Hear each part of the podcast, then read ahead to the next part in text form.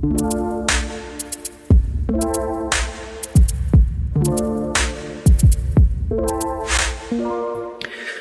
morning, good afternoon, wherever you are. I am Stephen Drew from the Architectural Social, and I'm joined here by royalty, royalty from around the world. Vaughan Harris, aka the Baron of BIM. Hello. I've never, Baron, Mr. Baron, I've never, I've never had royalty yet. You're like the first royal guest on the Architecture Social, and I'm privileged. The only thing is, you'll have to apologize. I'm not worthy. I didn't roll out a red carpet. Please forgive me. But how are you today? Thanks, Stephen. I love the digital red carpet. There's nothing wrong with the virtual red carpet. And we'll uh, do it. We'll we'll we'll we'll we'll, put, we'll roll out the virtual red carpet. And so we've spoken a little bit. We originally spoken on LinkedIn, but for anyone that's not familiar with yourself and, and what you do, do you want to give a bit of an insight uh, about who you are? Yeah, I must first correct you on the Baron. Uh, there's no royalty there.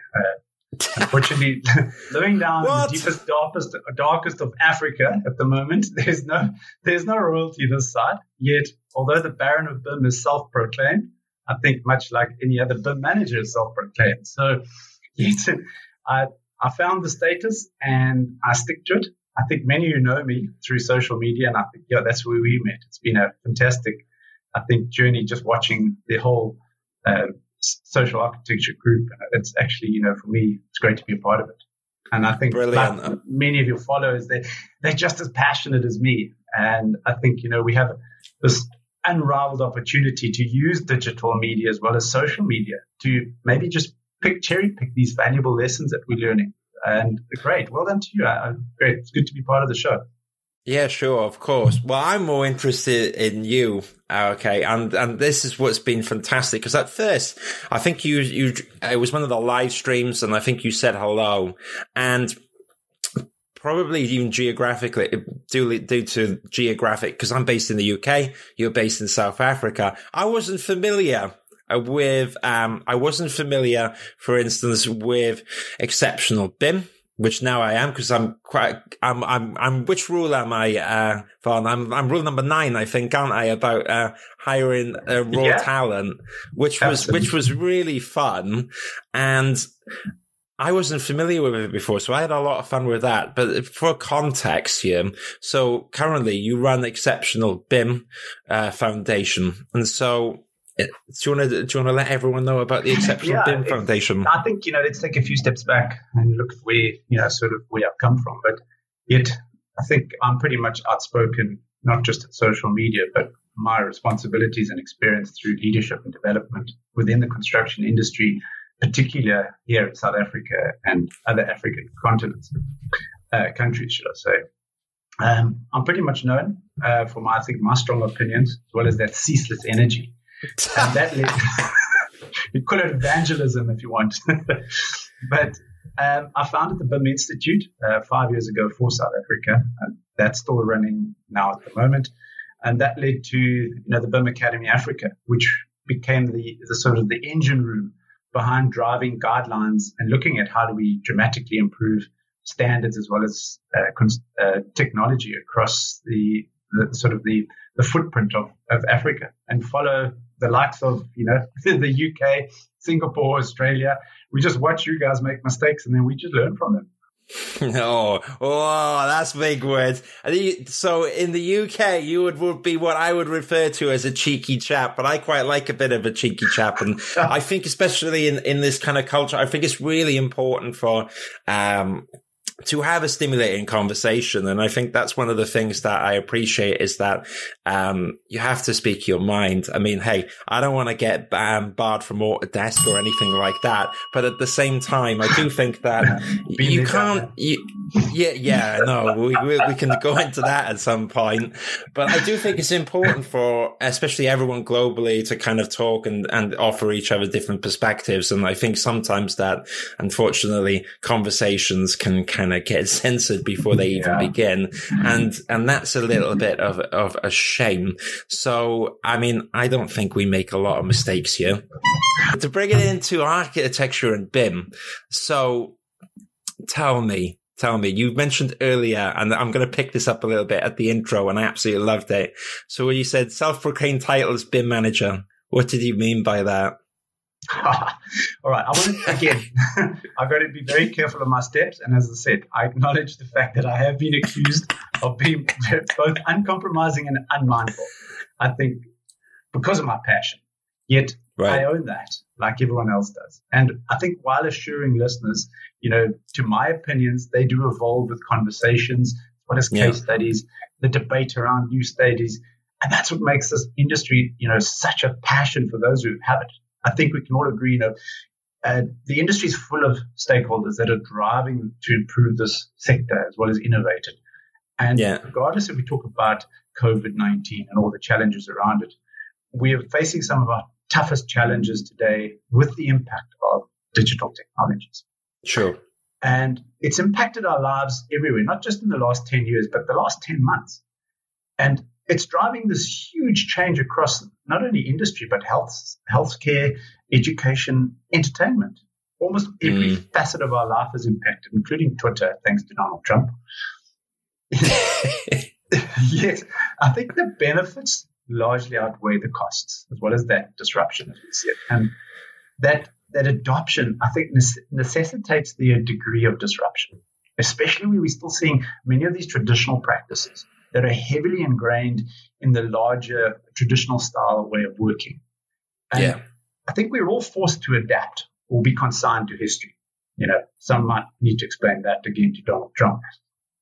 But hey, it's it's it, I think his days are over now. I mean, it's it's it's it's it's it's a completely mad world. But I I mean, I guess what I appreciate is from obviously you have a lot of value and expertise, and I think exceptional BIM um, podcast. And if anyone hasn't checked it out, you can find it on YouTube with exceptional BIM. But what I quite liked with it is is that um, I felt like the message was quite sincere, and I think that especially at the moment, I think online. You get so so much content. You can get content from every, everywhere but what's really important is to have um, to have opinions and and content and offer expertise based upon existing experience. And i think that's the important part to make because actually and i can even see here now so even going through your career you've worked within the architecture industry for so long. And i mean you actually started out many many years ago south africa as a quantity surveyor so you know which is which is a really important role. So what i would love to get to, uh, to Don't is well against me though no, never, never. Well, we were talking about it earlier, weren't we? QS and architecture. We're, we should be in like a design team meeting somewhere right now arguing, isn't there? But absolutely not. And I think, well, this is the important thing because BIM's all about collaboration. And I'm sure that there's an interesting avenue that you got to, which brought to you to where you are now, you know, like your career tra- trajectory and how it went. But do you want to kind of uh, wind the clocks back a little bit and tell us uh, how yeah. how you got in industry and what it was like as a QS on the front line? Well, any QS listening will understand this statement. I, you know, I, I got out of the QS industry. I, I was just simply tired of those days where I felt that I felt that I was on the battlefield, just stabbing the wounded. You know, I think many of the people don't understand the real role of a quantity survey. And maybe some people just think it's measuring, uh, drawing, and thumb sucking some, some rates based on a previous job experience. And I think, for my understanding, the beauty about a quantity survey is someone who knows how to fix a problem that one we, where one didn't exist in a way that he can't explain, if that means mm. anything. Yet, if I look at my experience coming in the last 30 years, and I've been in this industry 30 years, I've got, I've got the scars to prove it. And if I look at the design professionals, especially architects who have led the way so far with them, and I, I see the rest of the supply chain that's fallen woefully short uh, without exception. Mm. But here's the catch though. The advantages of BIM just happen to increase further down the project line, depending on your, where your specialization sits. And although architects, I think, optimize their work processes and helps decrease their risks, they still are the heavy lifters, especially with right. designing these models, taking responsibility of their integrity. And unfortunately, it's the larger profits that are still enjoyed by, let's say, the contractors and ultimately the clients. Now, as a quantity surveyor, we look at their industry most, if you want to call them an estimator, a, a cost manager, a digital quantity surveyor, doesn't matter what you want to call them. The profit margins within that industry are completely different. And I think from my experience, the the estimators, I think, have remained very, should I say, the profit margins within the, the estimating industry have remained very slim over the past sort of decade. And the unpredictability of BIM design process, I think, still poses much of a risk when it comes to looking at things such as measurement. And simply, I have to say this, but not many QSs trust the architect design. And mm. I must say, it takes a lot of trust to you know, put in, put your trust into an architect who's just started playing with Revit. yeah. Yet now we're hell bent on standards. There's this one ISO 19658, so 165, 19650 crusade. And it always reminds me of that Star Wars movie. I, I used to love the Star Wars movies. But, you know, when, when Anakin Skywalker fell to the dark side, pledging her loyalty to the, the Darth Sidious because of the fear and the anger, the resentment, and the lust for power. Uh, I see a very similar pattern forming within the BIM industry, where sometimes you feel that the BIM standards have a similar pattern where you you will join us or die, my master.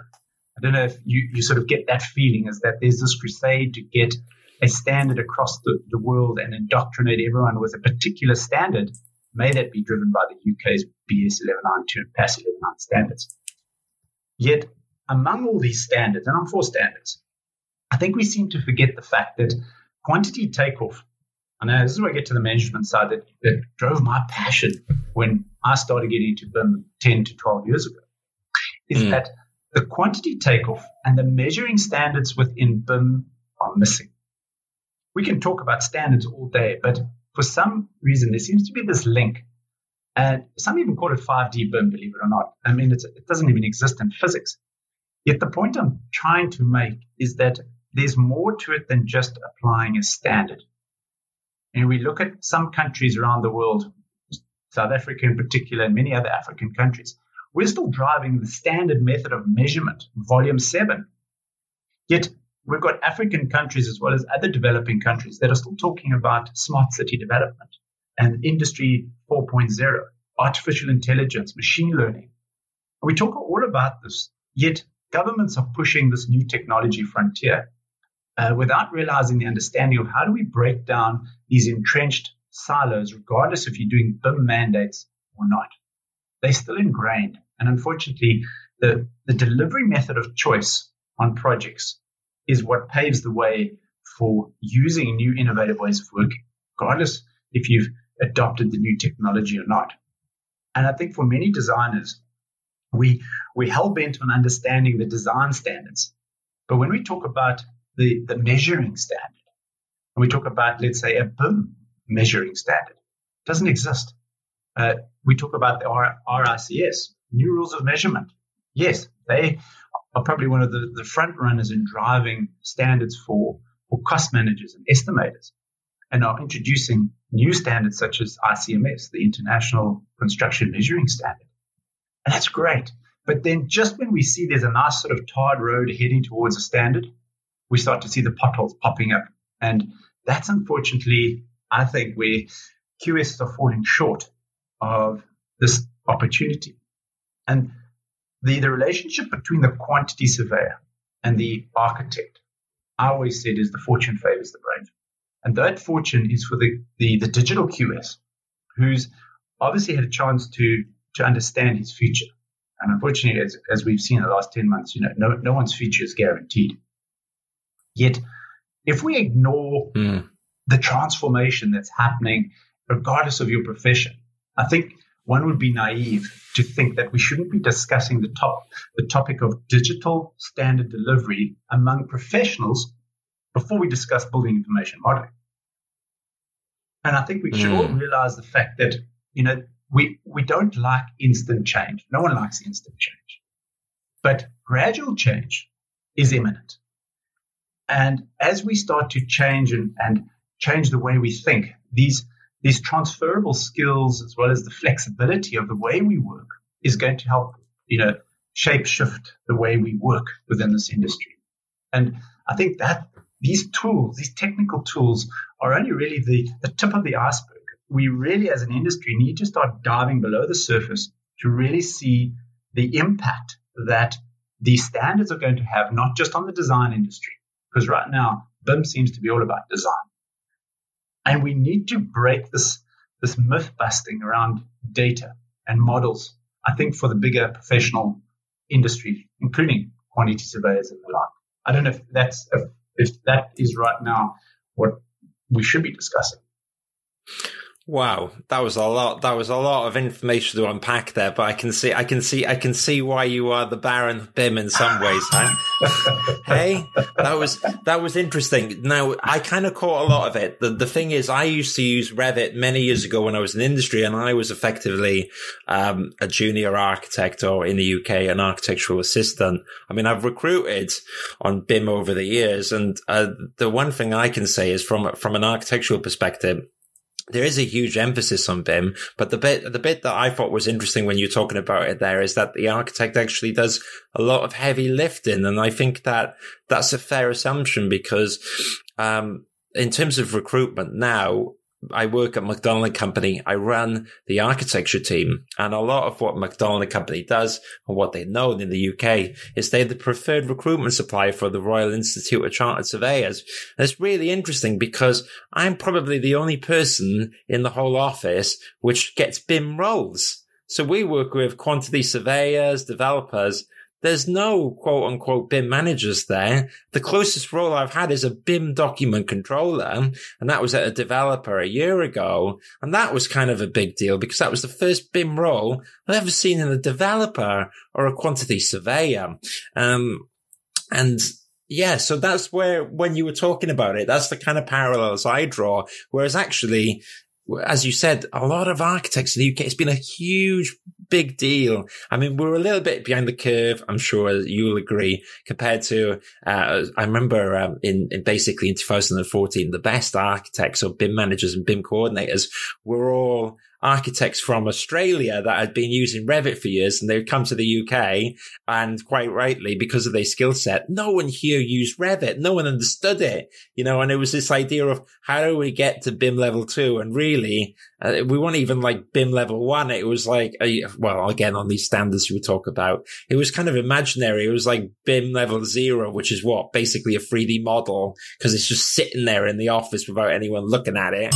But I, I mean, that's the comparisons I draw. And I think that what's quite interesting though is that in terms of recruitment, and I'd love your thoughts on this as well. What I've seen this year is that I've, I've had roles with these new kind of, com- well, I say new, they're companies which have been around for a few years, which are especially doing well currently in the current climate, which is, for instance, uh, BIM consultancies or BIM specialists, which looks at um, CDM environments, the software platforms, and this kind of talks about this world that you're you're you're bleeding into now. And I actually last year before the lockdown, before coronavirus, I actually attended an event which was by an architect in London, which was talking about one of the you mentioned earlier the kind of the new labels of 4D, 5D, 6D, and there was one which was materials, and I forget which one it was, Baron. I forget if which it was, if it was the 4D or the 5D or the 6D. And I had that moment where I felt incredibly stupid as well. I'm like, surely there's like 3D and then there's something else like 4D and that's it.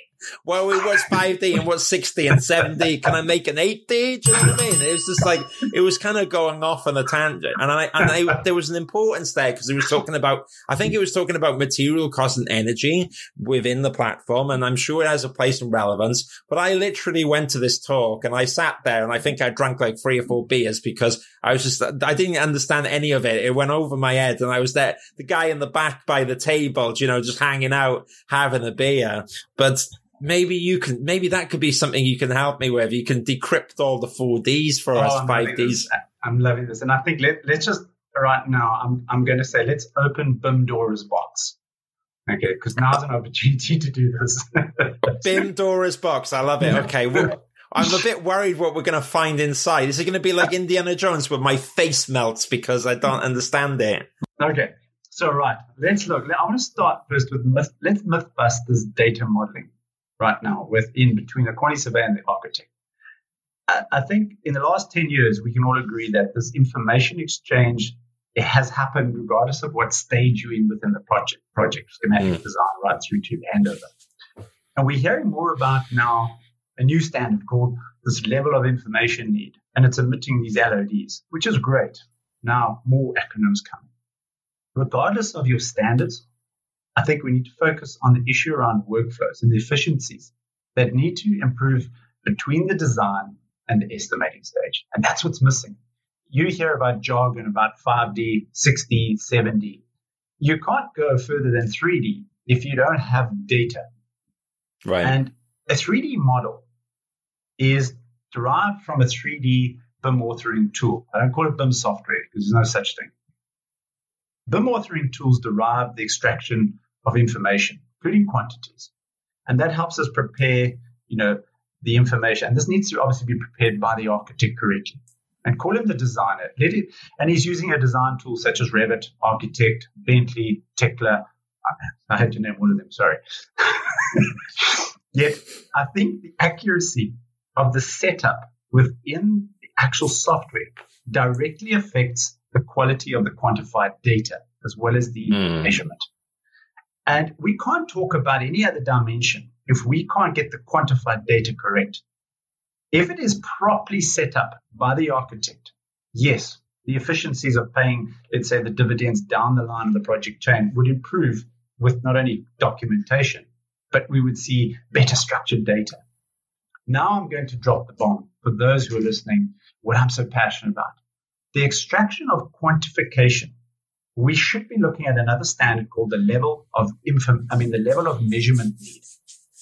Right? The level of measurement need depends upon the level of information need. And that refers to things such as your material schedules. What about your element property costs? Better leverage of data. You're, you're drawing on intelligence as opposed to experience. And if we look at how estimating and planning software work, it supports a variety of software formats that are derived by these, these, these, these, I call them the tech giants software tools. Yet, once you've got the output from the design tool, may the force be with you. That's generally what happens. And then it's up to the estimating team to say, guys, we've got the model, we've got the format, let's do our job, what we're good at. However, it's the problem here now starts where the design data file is a problem because the, the le- should we say the levels of data richness and the functionality depends solely on how the architect set up his software design tool. So now the arrangement and that configuration of data solely depends upon the drawing file format that was given to him. And now we talk about standards all of a sudden. If we look back, not even 10 years ago, the taking the steps from a 2D paper to electro- electronic 2D drawing file format was easy. Mm. If we look at the basic 2D raster vector files in PDF, I love Bluebeam. Sorry, I've got to say that. Bluebeam rocks. But that's because of the way it works with a 2D and a 3D PDF. But we go further back and we unlock how this and technology has unlocked us um, to improve the information flow using a 3D object based model. And let's say it's got no data. That's like the lights on, but nobody's home. There's no data, there's no material classification. It's pretty much useless to anyone. And that just leaves an architect doing the dumb stuff again because he's still going to ask for his 2D electronic files because he has to do the quantity table. Now, quantification data is often not configured to best suit the measurement process of a quantity surveyor or cost manager when he gets the 3D model or the BIM model. Now, that entire project then fails because the, or fails to cash in on the availability of technology. And that initial information that's missing is now the seed for the entire team to benefit from. Mm. And this only leaves now a BIM model in a design world for things such as clash detection, uh, you know, revision functionality, maybe a little bit of um, energy analysis and, and structural analysis, that type of stuff. Yet this word classification schema for the designer means everything. And everyone's hell bent on talking about, oh, yes, your model must have a classification schema. It's built into ISO 12006. I agree. I'm 100% about a classification system. And this is where I think quantity surveyors might agree with me. It is not the responsibility of the architect to ensure that the classification schema aligns with the way the quantity survey is going to measure. Oh, That's I think you're going to win a you're going to win a lot of friends here when you're talking about architects with less responsibility because I feel like I feel hmm. like we're sometimes we take too much, but that's really interesting. That's really interesting. And I, am quite enjoyed going into um, the the BIM DORA's box per se because I think you highlight an interesting issue there. What I'd quite like to flip around in terms of another question that comes to mind is because I quite like your fresh and candid, no bars hold, uh, no bars held, uh, help. Because actually, it's quite nice to have someone with who believes in what they say with an honest, um, honest perspective. So, what would you say? Yeah. what? What? So, what would you say to right to an architect right now? We could talk about QS, but the architecture social, there's going to be a lot of architects there. And so, for anyone that's kind of studying now or entering the world of BIM and they're kind of getting to grips with it, I mean, a lot of the stuff that you're talking about is super, super important. However, they, they're going to encounter these problems later in their career or, you know, when, for instance, you're dealing with teams that are all using the same BIM model and we're talking about collaboration. But what is, to many students, loading up a um, Revit is a, could be another piece of software, right? That they haven't learned yet, or they're thinking about using their academic work, or when they enter an architectural practice for the first time, they just sit in front of Revit and they model in a project. But what kind of advice would you give to someone who's uh, starting an industry?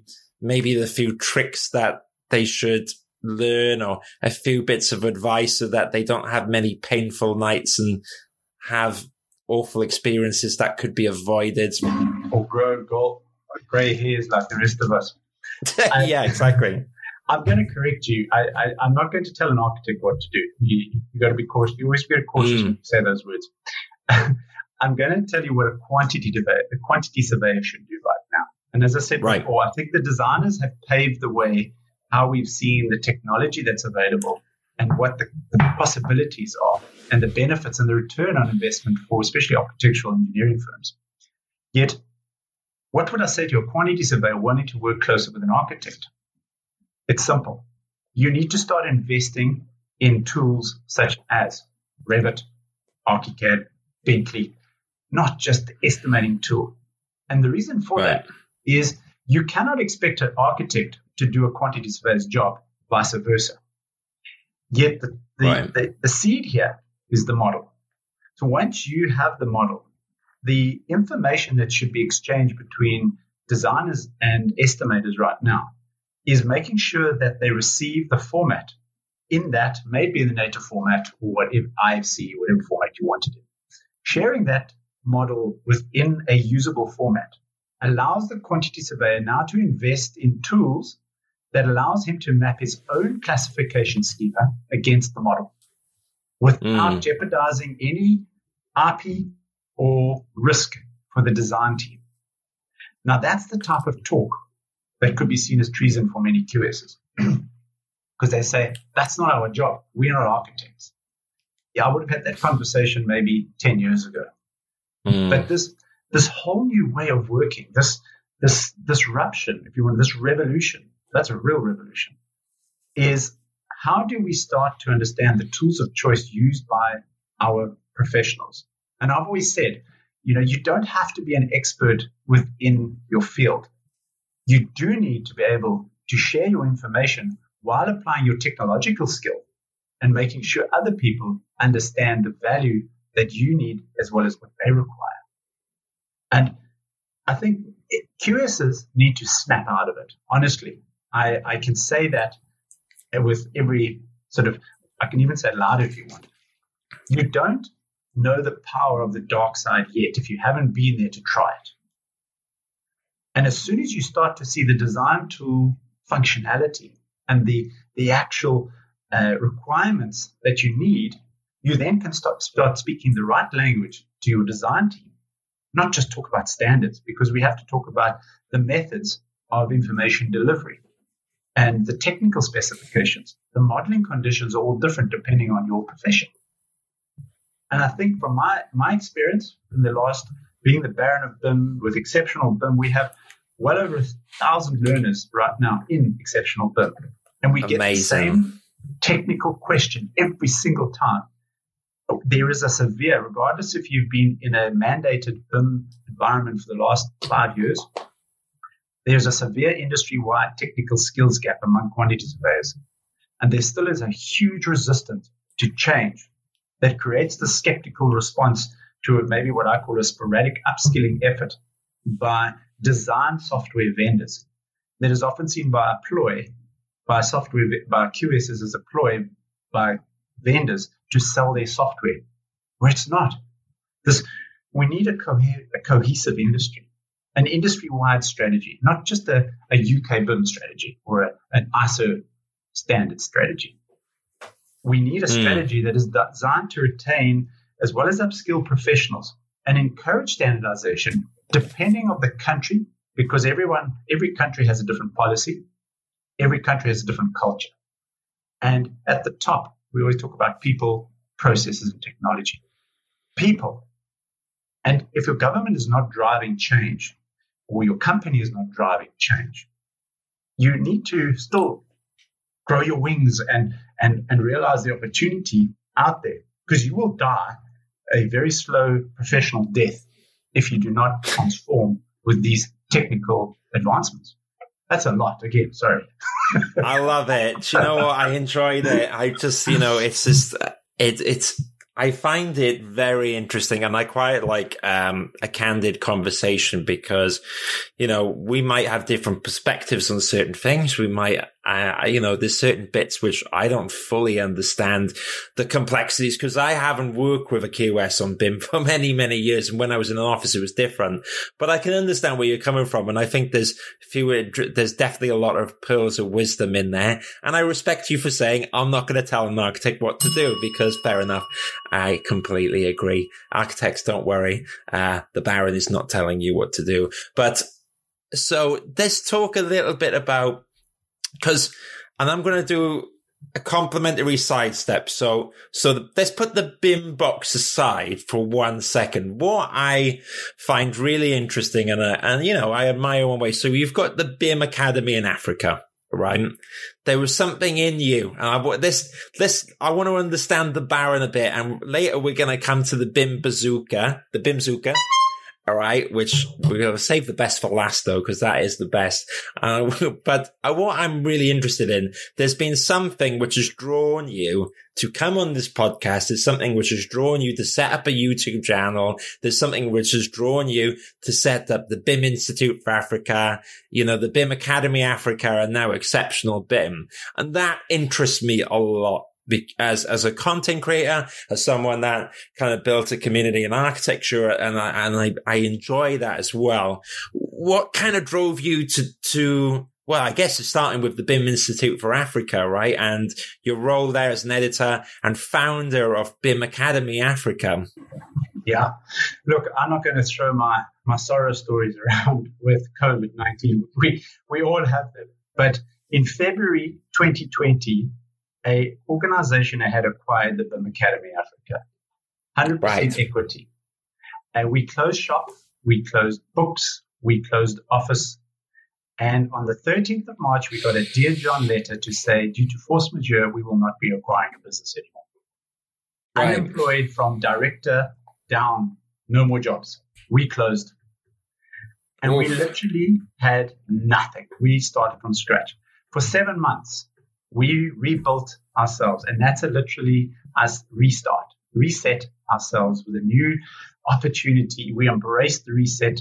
I've never seen myself, you know, grabbing an opportunity so down. And I think so many can relate to this. But, you know, my statement for 2021 has been 2021 is not a year of hope. It's about how you learn to be exceptional. And whatever path you choose will be your destiny for this new world order, world order, if you want to call it that. And that's the passion. I wake up every morning and we developed exceptional, but that's what it is being exceptional in what you do. So we created this really fascinating, one of a kind type of learning platform where, where we see uh, all our courses are pretty much gamified and we support a set of leader badges that are awarded to you based on your learning behavior and the goals that you achieve while you're doing those courses, helping you to engage with other learners, other experts, industry technology, finding out the best of the best on the web. And mm. that way you unlock these various leaderboard badges that brings you up the tier. So now you're not handing over a, a CV in PDF format. You're handing over a digital badge that is encrypted with all your hours of learning, what you've learned, the software you've learned, the experience you have. And that that allows you now to, to share your achievements, most important through social media platforms. But it also helps the learner understand and open up these open BIM badges that we've created. And it's a whole new way of thinking about learning, which no one's ever done. Yeah, let's talk about that because that's interesting because we have a mutual friend, Pierre, and um, one of the things that I have talked with him, and I believe he might have talked with you about, is kind of I have a perspective on because I don't do BIM anymore, but I do recruitment, and part of recruitment is you have certain Revit software right? Which can people put questions in as they, they load a BIM model, they put questions and answers and that kind of there or thereabouts gives a score, which indicates how good someone is in Revit. And I think that that sometimes isn't the best indicator. It's better than no indicator. But more importantly than that, though, forget the test for one second. There's a, I've got a bigger uh, issue with at the moment. This, I think that there's so much information. There's so many courses. And like a good example is there's a few courses online where you attend and there's this thing of like, if you attend the course, you get a certificate, right? And it kind of breeds this culture of, I think, where it's almost like, I'll put the course in the background. You fill out a few tick boxes. You haven't really soaked in the lesson. You haven't actually gained something, but you do it to get a certificate. Right. And the reason I know this exists is because I've done it so many times. So let me tell you, right. I worked in Waitrose in the UK and Waitrose is a supermarket store. Okay. And so when I was uh, studying to become an architect, I had to work in the supermarket store and they were good to me. I'm not having a go, but I was 18 at the time. I was studying architecture. I was going out on the Raz, you know, having a few drinks in London at the time. And I was working in Waitrose to earn money. And one of the things was, of course, you had to do health and safety, you know, how to stack the shelves, which spray to use. You had to do all that stuff. And you had to talk about how to pick up a box with your back, right? And you know what? I was like, I haven't got time to learn this. So I used to literally go on the test, click the answers. I get half of them wrong. Oh, I've got to play the video again. And I would do this and I would just kind of go on my phone and tap her around and I'd put in instead of A, uh, and uh, I would have A, B, C instead of A, I would put B and I'd get it till I got the answers right. So then I could get the certificate, go to my boss and go, there you are. I know the pick up a box and I could just carry on with work. And I think, right, there is a little bit of this culture online at the moment where it's about more about obtaining the, the certificates rather than obtaining the value or the lesson, um, than so you get what I mean? So it's like, it's more, I'm more interested. If you've got the ability to do something, so let's apply it to a practical means. So I'm less interested about the certificate for the BIM course in the prospective candidate. So in recruitment, right?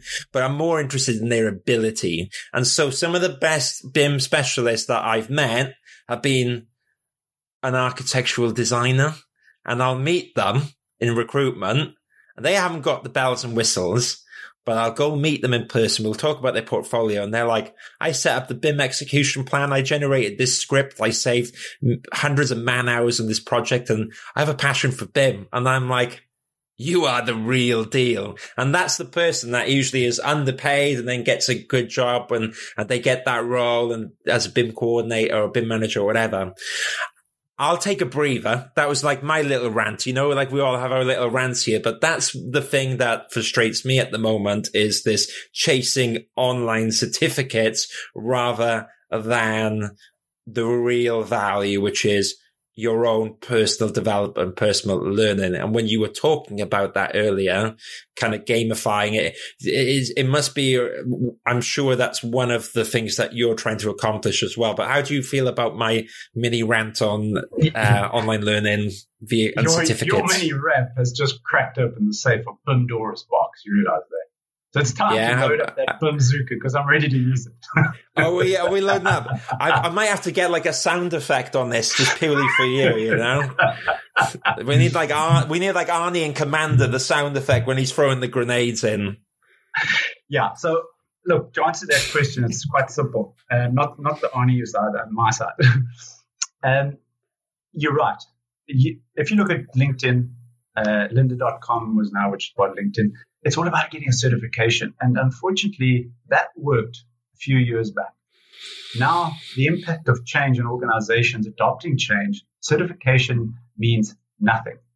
And, you know, as I always say, everyone in the industry can call themselves an expert, but you, what's the saying? I've forgotten how to say it again. Let me try it again. Everybody in the industry can call themselves, could call themselves an expert, expert, but a certification will only lead to you thinking that you are an expert if you cannot transfer your skills to the rest of the party within the industry or learners.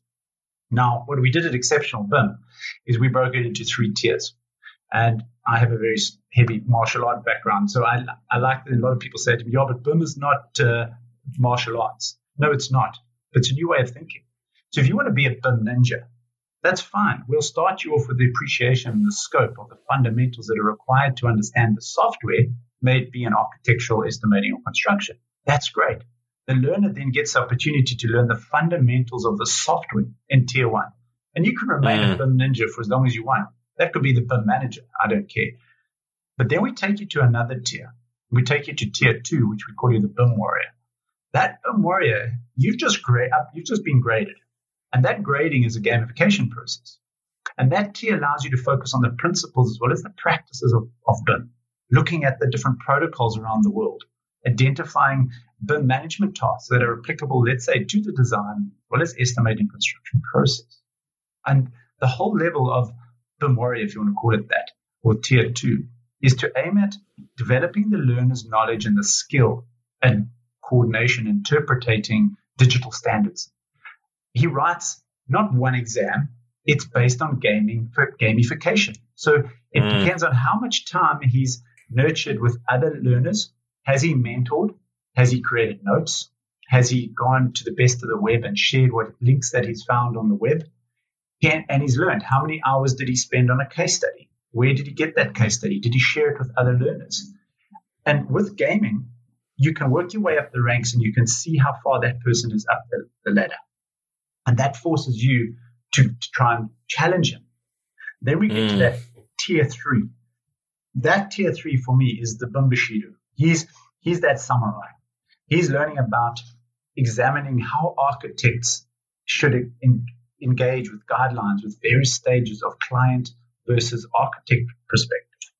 We look at the estimator and the construction techniques and how procurement versus operation is seen and the understanding the importance of a quantity surveyor's role within uh, levels of measurement, levels of information need, whatever his job may be. But most important is leadership skill. And that's where we mm. started the BIM rules of engagement. We don't talk about software. We don't talk about companies. We don't talk about previous projects.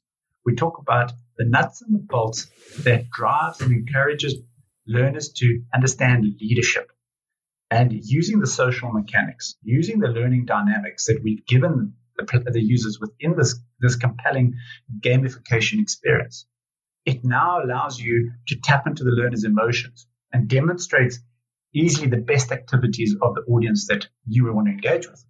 So that that's pretty much what I, am sure has answered your question.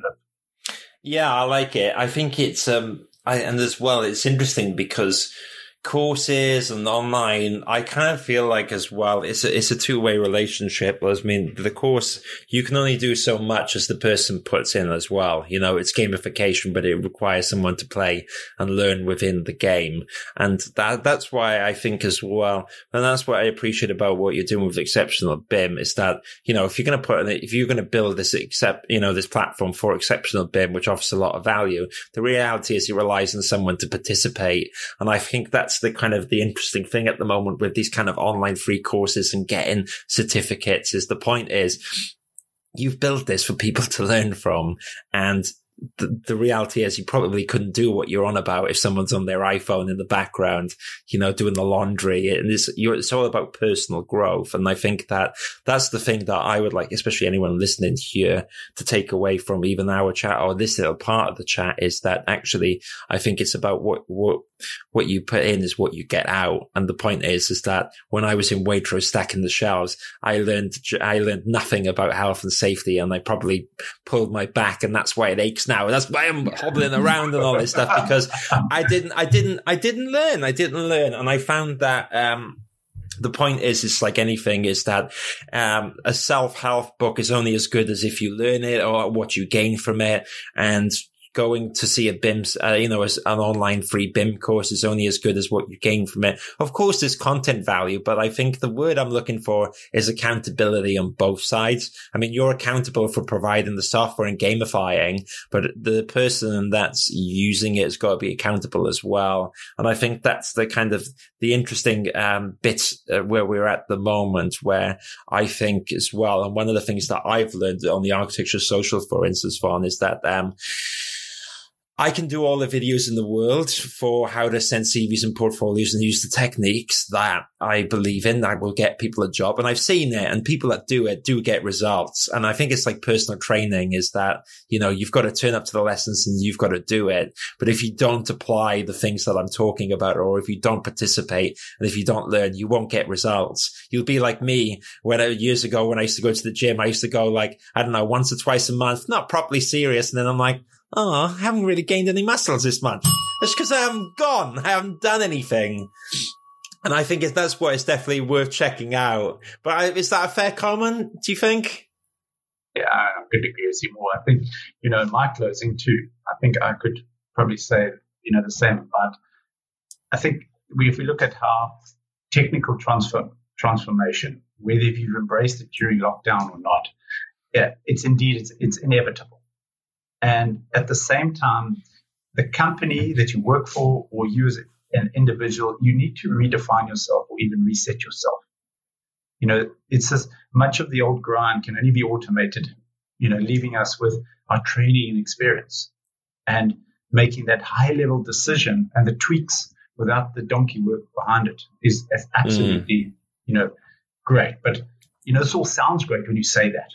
Yet these new roles these new digital workflows, these standards that we're looking at, it's going to be a tough change. And mm. no one likes, as I said, no one likes instant change. It's going to have to be, the change is imminent, if you like it or not. It just, it really depends on how you adopt or adapt or adapt. So, you know, I go again by the same thing, and I want to say that. Let 2021 not be a year of hope. It's about learning. Be exceptional. Mm. Go on to exceptional BIM we provide copious amounts of free learning. This year, it's super exciting for us. Uh, please, I, uh, anyone is listening, we've got some really exciting new content coming. A lot of it's free across the disciplines. And whatever path you choose, just make sure you choose the one that's going to set your destiny for this, this new world order, as I like it. Brilliant. I think that's great. And so we're approaching around the 50 minute mark. So before I, cause I think an hour is quite a nice wavelength and, and we've talked about, so what we've covered you, we've covered QS, we covered, um, the role of an architect. We've talked about that. We've talked about learning. I've kind of gone off on a passionate tangent about my experience in super, supermarket stacking shelves and we're going to save the best for last. So let's talk a bit about the BIMZooka at the moment, right? Okay. So what, what made you this? So obviously different cultures, different walks of life and different things. Personally, I don't, I'm in the UK. I don't own any weapons. It's a different kind of culture. You know what I mean? I'm in Lewisham. The, the, I mean, the, the sharpest thing I've got is in my house is a kitchen knife. And even then, I don't even know how to use it. Do you know what I mean? But so I'm going to put on here the picture of you, which I think is fantastic. and I hope anyone that is going to watch this, uh, do you know what? I'm going to tempted to call this like the late night show because of the tone of the conversation. Um, the late night show. But what I'm going to do is I'm going to put the picture of you with your, uh, your Bimzooka on the front. Okay. So, uh, so more specifically than why you got it, I want to know what, what made you call it the Bimzooka? Is it your past? You must be the only, uh, like in my head, you're Arnold Schwarzenegger kicking ass in on the, you know, in the war zone, and you're a bimmer. That's insane. That's a, that's a, that's a that's two worlds which I thought never would marry. no, Jerry, my wife asked the same question. I still like to dress up in my um, my army outfit. I I served special forces as a paratrooper, but hence the reason not all the equipment I had on me there was me owned. I don't own any of that. I left it behind when I left the army. I also I also own a filming business, and we shoot different scenes and sets where anywhere from extreme sports and that. And having access to the Cape Town film industry for me is absolutely still one of my hobbies and passion. And we set up green screens. We we big into families, leadership, um, growth skills with kids. We believe that too many kids sit on screens. My kids have their own channel for skill sports development, and everything behind the camera is what builds you today with with your it, uh, it gives you your your status of who you are it teaches you to it gives you that opportunity. See, I'm already being bugged by my kids. They're right here. Don't worry, we'll tell, they won't be long. Uh, yeah, won't be long. I think yeah, the full, I, I have a passion for filming and media, so hence the reason why I have a lot of props and, uh, oh, I, you know, there was a part of me that wanted it to be real. So we smashed. I, I should, do you know what? Instead of all our little swearing and everything earlier on banter, I don't want to censor that, but I might censor at the fact that the Bimzook is actually a prop. I want to, I want to dream. I want it to be real, but I, I respect, I respect that. And that look, I mean, I haven't shot one. wow, there it's you go. There. Well, you've served in the army, you know, and it's a different. I've I've never. So look, I mean, it's it's important. Uh, you know, I respect you for doing that, and you know, mm-hmm. it's. I guess now the myths then, and now I know. It's all now a facade. Know. As my wife said, well, why did you always have to jump out of a perfectly good working airplane? Never get that. Do you know what? Well, we're going to put it on the cover. I wonder if I have one person saying you're glorifying weapons, and I'll be like, you didn't listen to the 52 minute mark. It's a prop. you got it. I love it. Brilliant. So, so for anyone that is not familiar with you, so there's a few places they can find you. You're on the Architectural Social. So, and I believe your title is, if you type in the Baron, you will find you on them. You're on LinkedIn as well, aren't you? So Vaughan Harris, we're going to put all the details in here. You can click the links. We'll make it really easy for anyone, but they can reach out to you there. And as well as that, you've got your own company websites, I imagine. Do you want to let us know how everyone can get in contact with you? Yeah, I think it's exceptionalbim.com. Pretty much straightforward. Uh, you can leave a message. It'll come to me through some channel or another. Amazing. Amazing. All right. Fantastic. All right, Baron, we need to get you back at some point. Maybe when the, uh, maybe it will pick up a, a particular topic. I really appreciate everything that you've put online. I really appreciate it being part of Exceptional BIM and here's to an exceptional 2021. Yeah. We'll see. We'll, we'll see how it goes. Thank you so much, Vaughan the Baron. Thanks. And thanks for your time. See you later. Cheers. Bye bye.